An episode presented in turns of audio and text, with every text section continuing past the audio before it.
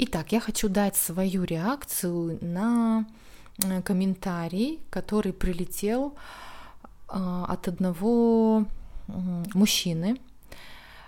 А, ситуация такая, что на мастер-класс «Бизнес и секс» стоит ограничение 25+. То есть туда приглашаются зрелые личности. И, в общем, такой вот комментарий я хочу его зачитать.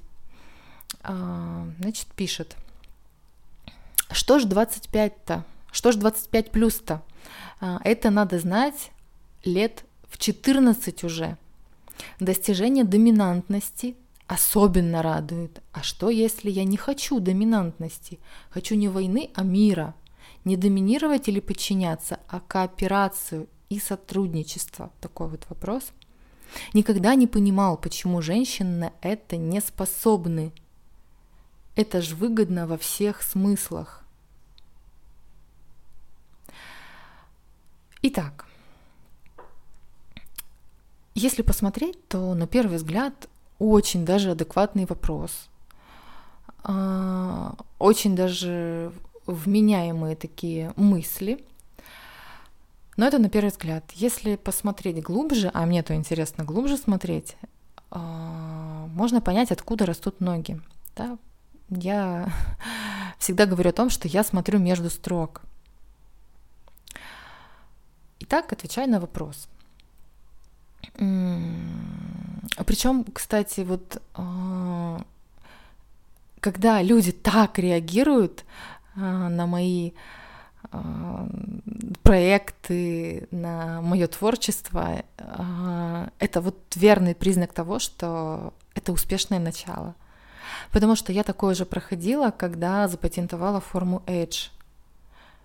А, когда мне говорили, да кто ты такая вообще тут, а, чтобы патентовать, и поливали меня дерьмом, а я продолжала заниматься тем, что люблю, обожаю, и продолжала открывать Академию Денисенко по миру, ездила и делала то, что хочу, собственно.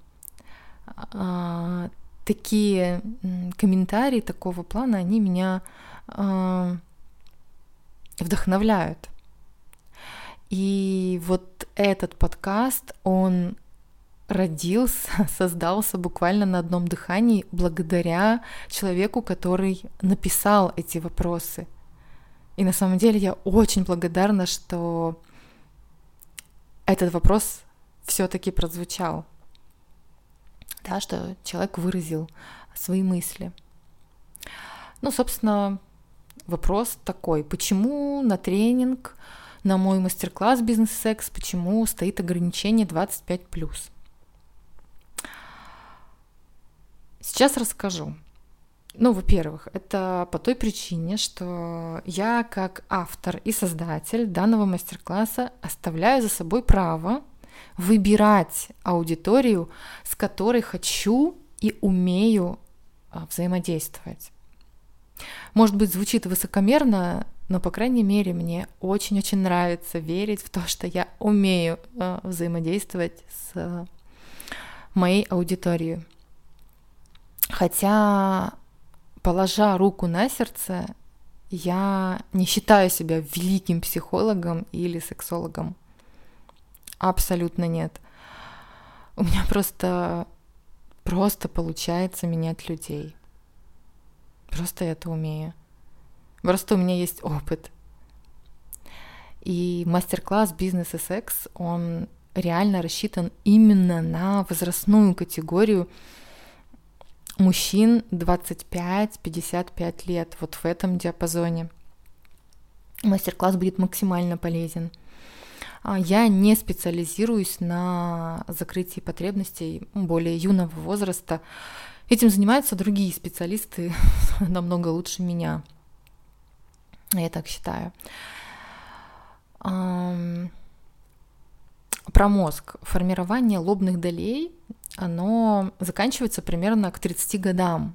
То есть только к 30 годам, там в разных источниках разные цифры, но примерно 25-30 лет только наступает так называемое биологическое созревание индивида. То есть мозг наконец-то доформирован в большей степени. И к этому периоду жизни индивид приобретает личный свой собственный опыт. Не интернетный, не вычитанный из книжек, а свой личный, прожитый собственной кожей.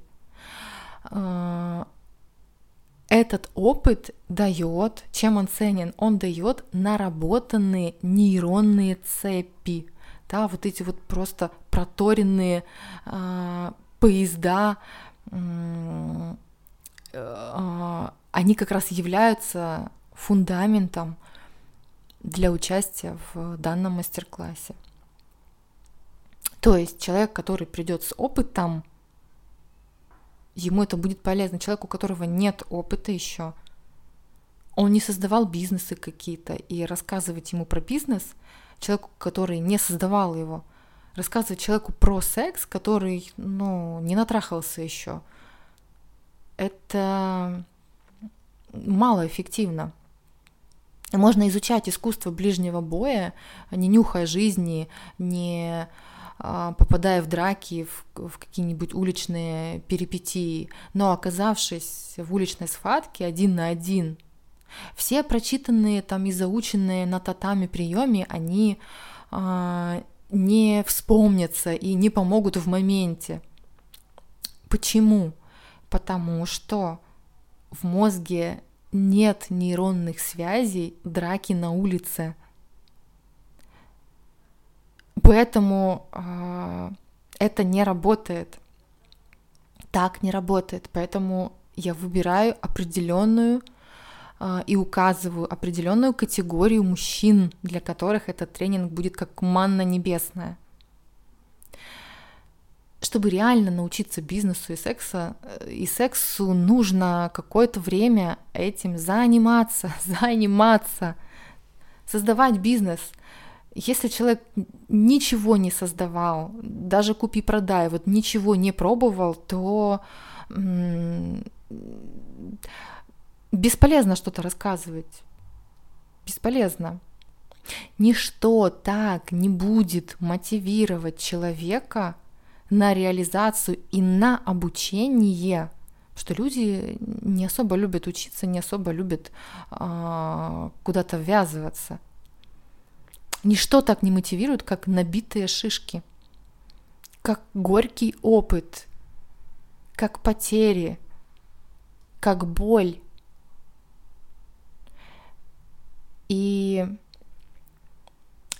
люди на мастер-класс «Бизнес и секс», они будут приходить со своим опытом, со своей болью, со своими успехами и неудачами. Мужчины, мужчины будут приходить. Это мужской мастер-класс только для мужчин. Некоторые мужчины могут просто без страха, без заглядки идти в уличную драку, ввязываться, но они мог, могут робеть подойти к девушке на улице, как оказалось, чтобы познакомиться, смелости нужно реально больше, чем ввязаться в какую-то случайную драку. Мне лучше получить в морду, чем получить отказ. Мне когда-то сказал один из моих учеников – уже прошло несколько лет, э, чтобы вы понимали, сейчас у него 15, а, 15 критериев а, его идеальной девушки, которые он скидывает девушкам, которые жаждут с ним общаться. Если честно, охренела, когда мы с ним обсудили эту тему. Так вот, Александр Македонского, величайшего полководца всех времен и народов, просто величайшего. В 13 лет а, его отец, царь, отправил а, учиться к Аристотелю. А, у Аристотеля, по-моему, был лицей создан, он, он обучал. Я к тому, что в 13-14 лет мужчина может вести армию за собой. В 16 лет э, Александр Македонский, он уже участвовал в своих первых боевых действиях. А в 17 лет он уже правил армией. А женился он только в 29 лет. Опять-таки, а, некоторым мужчинам, некоторым, я не говорю, что всем, некоторым мужчинам подойти к девушке сложнее, чем с кем-то подраться. А, буквально пару дней назад я в переписке говорю молодому человеку, говорю, иди и сегодня познакомься с пятью девушками. Нет, я не могу, и э, объясняет, почему он не может подойти и познакомиться э, с девушками. Лучше посидеть подрочить, чем пойти познакомиться с реальными живыми девушками. Ну, дрочить не лень, не страшно, а знакомиться с девушками страшно. В общем, продолжу. Он пишет следующий вопрос. Если я не хочу доминантности, а, хочу не войны, а мира. Очень-очень интересный и если посмотреть глубже на этот вопрос, то если ты не хочешь быть доминантным мужчиной, а это твое право, ты имеешь полное право быть недоминантным мужчиной. Ты имеешь полное право лишить себя возможности влиять. Если доминантности не хочешь ты, ее захочет другой мужчина. Другие мужчины захотят доминантности. Именно доминантность, возможность влиять и господствовать дает нам всем пресловутый мир – мир. Именно доминантность дает пресловутый мир. Более слабые, недоминантные страны становятся колониями более сильных доминантных стран – Можно избегать доминантности и выбирать мирный в кавычках путь. Без доминирования сложно получать какие-либо ресурсы и какие-либо результаты. Ну вот не подоминируешь над котом, он будет гадить в обувь, да, ссать в тапки. И ласка здесь не поможет. Ты хоть заласкай своего котика – он будет продолжать делать свое мокрое дело. Еще один очень-очень-очень важный нюанс. Доминантность не исключает любви и заботы. Мать, которая заставляет семилетнего ребенка учить уроки, говорю, учи уроки, учи уроки – она доминирует кнутом и пряником. Из любви к своему дитю. Она доминирует над ним из любви к своему дитю. Не потому, что она ненавидит его. В ее мире она его любит. Доминантность – двигатель цивилизации. Выживают доминантные особи – если волк не будет доминировать в стае, его забьют до того, как он успеет вообще размножиться. Реальность такова, что без доминирования особь занимает низший, в, э, низший ранг в иерархии. Без доминирования лев не сможет создать свой прайд и защищать свою территорию от других самцов – когда детеныши льва подрастают, взрослые самцы выгоняют из их, из их из прайда. И маленький самец уже подросший подросток, он создает свой прайд. И если он не сможет доминировать, он не создаст свой прайд. У него, не будет самки, потомства. Люди вымрут как мамонты, если перестанут доминировать. Когда мужчина что-то хочет, он это берет. Просто огромными буквами пишу берет. Не ждет, что ему дадут и разрешат. Мужчина, способный на доминирование внутренне, внутренне, внутри себя, провозглашает себя имеющим право, имеющим право. Доминация – это в первую очередь состояние внутри, спокойное состояние. Это никакая не истерика, не паника. Это спокойное, ровное состояние. Я имею право. Это состояние я имею право. Когда мужчина излучает вот эту свою внутреннюю доминантность, силу, уверенность. Выработка тестостерона угасает без проявления доминантности у мужчины. В комфорте мужчина превращается в какую-то окситоциновую тряпочку.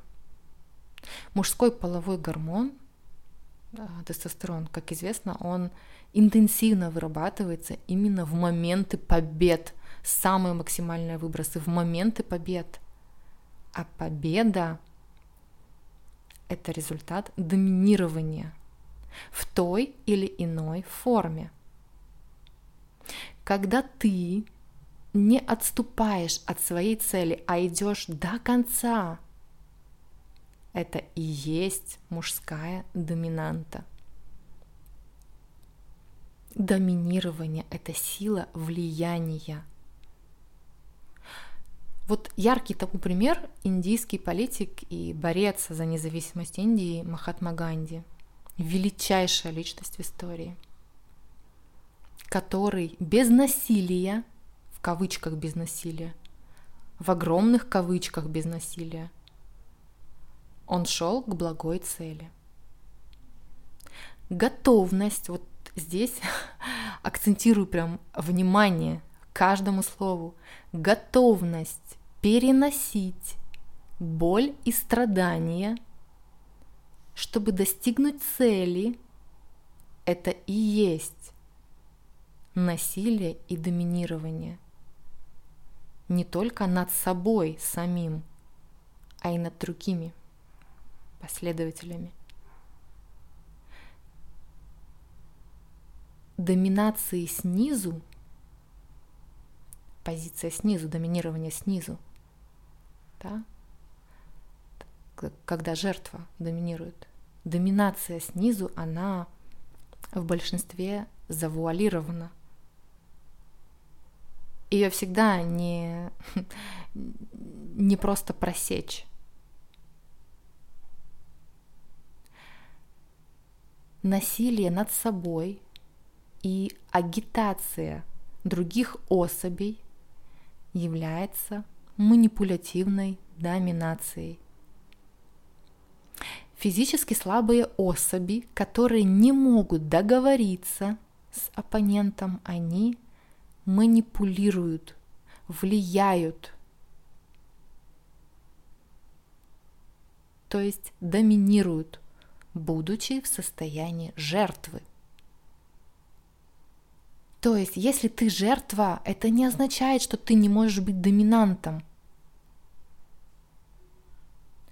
Жертва по своей силе влия... Э, по своей силе влияния она не уступает агрессору.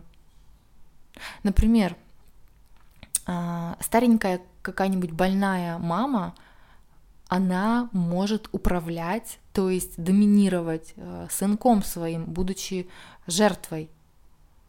взывая его к толерантности и совести. Например, она может ему позвонить и сказать, ой, ты ж мне не звонишь, что ж, мама, тебе уже не нужна теперь, стала старенькая, теперь тебе не нужна. И начинает ему ныть. Эти слова заставляют, заставляют здорового, сильного, взрослого, вроде умного мужика ехать к маме, не имея на то желания, а просто из чувства вины и долга. Вопрос. Кто главный в его семье, в семье этого мужчины? Кто главный? Конечно, мама. Это чистейшая доминация снизу, чистейшая доминация снизу. Любая кооперация и сотрудничество подразумевает иерархию и свод определенных правил. Без лидера группы группа распадется, ее не будет суще... она не будет существовать. Баланс, о котором а, говорит вопрошаемый, достигается